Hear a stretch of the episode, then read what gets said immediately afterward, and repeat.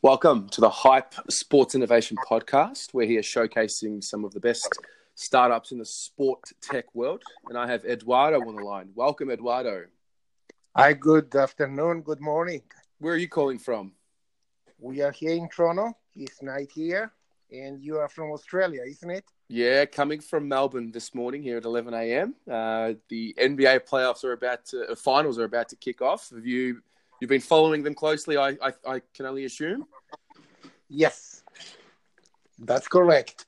Absolutely. Well, great to have you on the line. Good to connect again with you. Um, before we get started, I guess, I mean, I know quite a lot about um, your company, but why don't you give the listeners a bit of a, an introduction as to what you guys do, who you are, and a bit of the backstory? Okay, the uh, company 4D Health Science uh, is a company that we, uh, a group of scientists, created in order to be able to analyze body motions and uh, body positions to the extreme that we can analyze movements for the purpose of healthcare, sports, wellness, etc. In other words, we we have a camera which is able to look at a person while moving and extract using algorithms and based on AI uh, the skeleton in an accurate way and using uh, intelligence uh, determine where the exercises, whether are sports, wellness, or rehab, etc., are correct by using scoring and interactive um, um, feedback, um, corrective feedback by way of an avatar. So here you have a virtual trainer that pop up in a screen and talk to you in a natural language, saying, hello, good afternoon. Today I would like you to do X, Y, Z exercise. And then the same avatar, he said, no, no, no, raise your leg. Or you did the golf not properly race um, or go faster, whatever. So it's a system capable of looking at movements of a human body and by way of intelligent uh, programming, give you advice by way of corrective feedback, encouragement, etc. Interesting. And, and so what it's, it's learning as the system is learning with more data that gets input into it? Yes and no. So let me give you an example who are our clients. Um, we have um, military in the United States, the U.S. Department of Defense. They came uh, with a number of exercise they want special forces to do to straighten their muscles on the back. So we digitized them and created a set of algorithms customized for those exercise, which are thresholds that uh, if you don't pass them, then there is a corrective feedback. Another client is Blue Cross. We are doing for uh, the purpose of physiotherapy and rehab. And again, uh, we are um, a physiotherapist advise what exercise you need to do, and the avatar just act as a physiotherapist by telling you the way uh, that you correctly need to do them, and also give you feedback as you go along. Now, all the uh, issues that I'm mentioning have been patent. We have issued patent, and we got in the case of healthcare an FDA uh, class two certification. So now uh, we are talking with the major companies in the sport industry, uh, since the avatar can also be customized, so it can teach you to play tennis, golf, football, or whatever the sport will be. Again, you can take this small camera with you outdoor, and uh, the avatar will be correcting you as you get along. Brilliant. So let's take a few steps back take me to the uh, to the moment what we call the light bulb moment where when the company was where the decision was made to start the company how did that come about it's an interesting question this is my uh, startup number 12 i think okay. Uh, my first startup was in 80 something when uh, we created the first voice command voice recognition system and that was adopted initially by aerospace and later on by the automotive industry, which brought me to Canada mm-hmm. uh, for uh, voice uh, or keyless entry, etc. The second innovation that I did was the invention of the first handheld GPS That one I took public to Nasdaq, and the uh, GPS um, street uh, to street uh, car navigation. Uh, we launched through the platform, the unique platform, on in the year 2000 by Apple. I'm sorry, by Compaq. They have the Compaq iPAQ, and we sold 20, 25 million licenses. I think in two the two first months, and today they're used. The GPS navigation is being used by hundreds of millions of people worldwide. That company I took public to Nasdaq in 2000 under A Paradigm. So since then, I have been uh, with group of uh, very very high qualified uh, scientists inventing stuff. The area of body motion and body tracking came when we started developing what's called the 3D camera. Uh, Kinect was the first that we were partly involved in the development. So when we today launch the Go Physio, uh, we knew what was needed in the marketplace, in the sports, wellness, and also also in healthcare and other industries. Interesting, interesting. So, how many of you, how many in this team uh, of scientists? Well, um, we start this company with a group of four or five. Nowadays, we are 15 uh, people, uh, many of them uh, computer scientists, mathematicians, etc. Uh, we have a head office in um, in United States uh, near the major clients. We have the R&D offices in Canada, where I am now. Mm-hmm. We have a small office in in Amsterdam, and um, that is uh, the way that we are organizing this present company. I have built companies in the past in Israel, United States, and Canada, many, many. Right, right.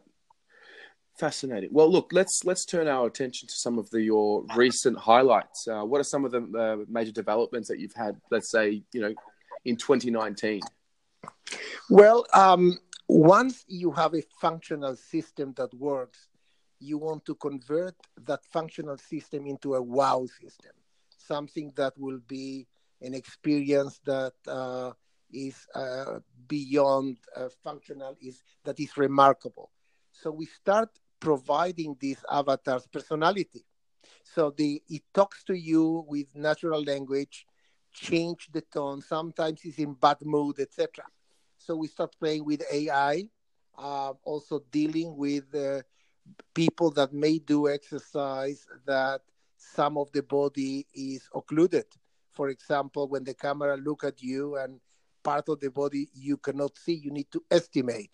And for that, we have to develop techniques using AI and deep learning, uh, create databases and learn from them. So that was a major uh, thing, the use of AI and um, natural language recognition to do uh, everything much more uh, easy and attractive.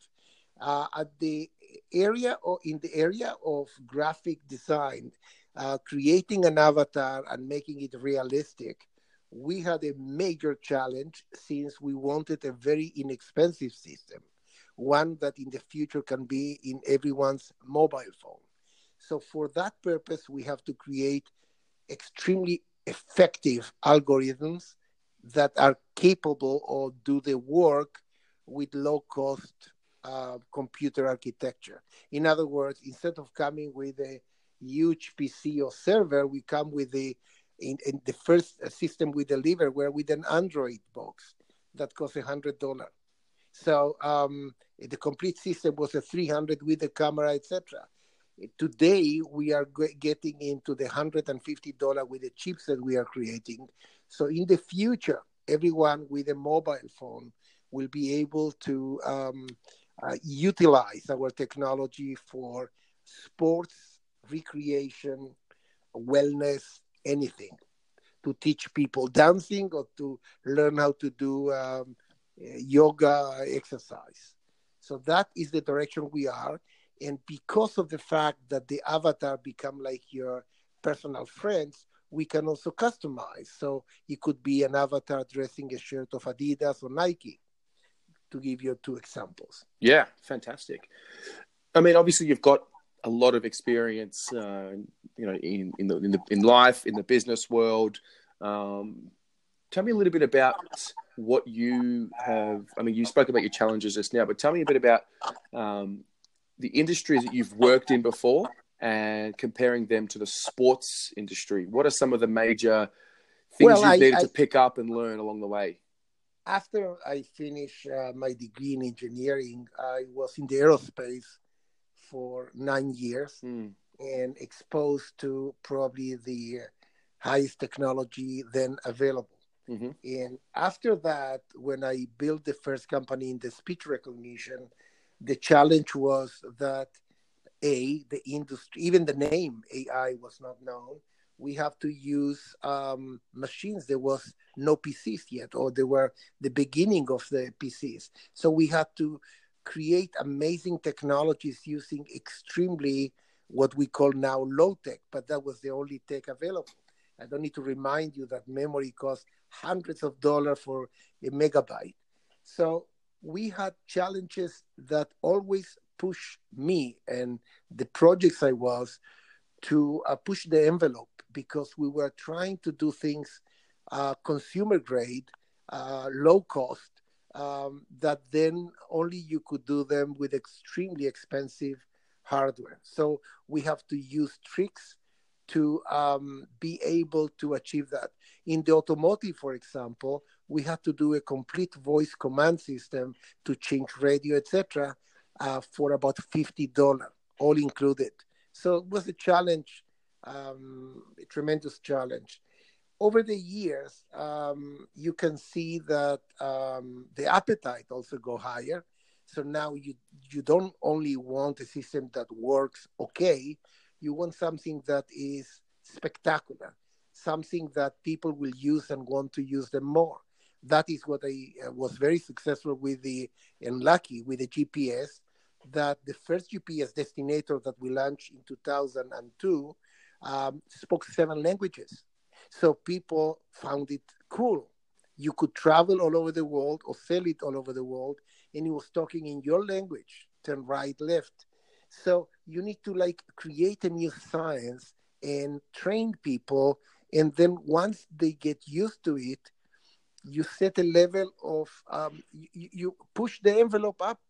So in the case of what we are doing now, we are again dreaming about something that is quite unheard of. And the moment that this will come to consumers, will open a tremendous amount of opportunities uh, for applications using our core technology. Fantastic. Look, it's uh, it, it, sounds very exciting. I have no doubt um, this is going to be, you know, quite the game changer. I remember when we first met. Uh, I mean, obviously, virtually about a year ago now. Um, the vision, the vision was there from day one, and it's it's obviously still very strong now. So I want to acknowledge you and, and the work that you've done, and uh, really appreciate your time and looking forward to speaking to you again and best wishes for a very strong finish to the year. Thank you so much. Thank you. Okay.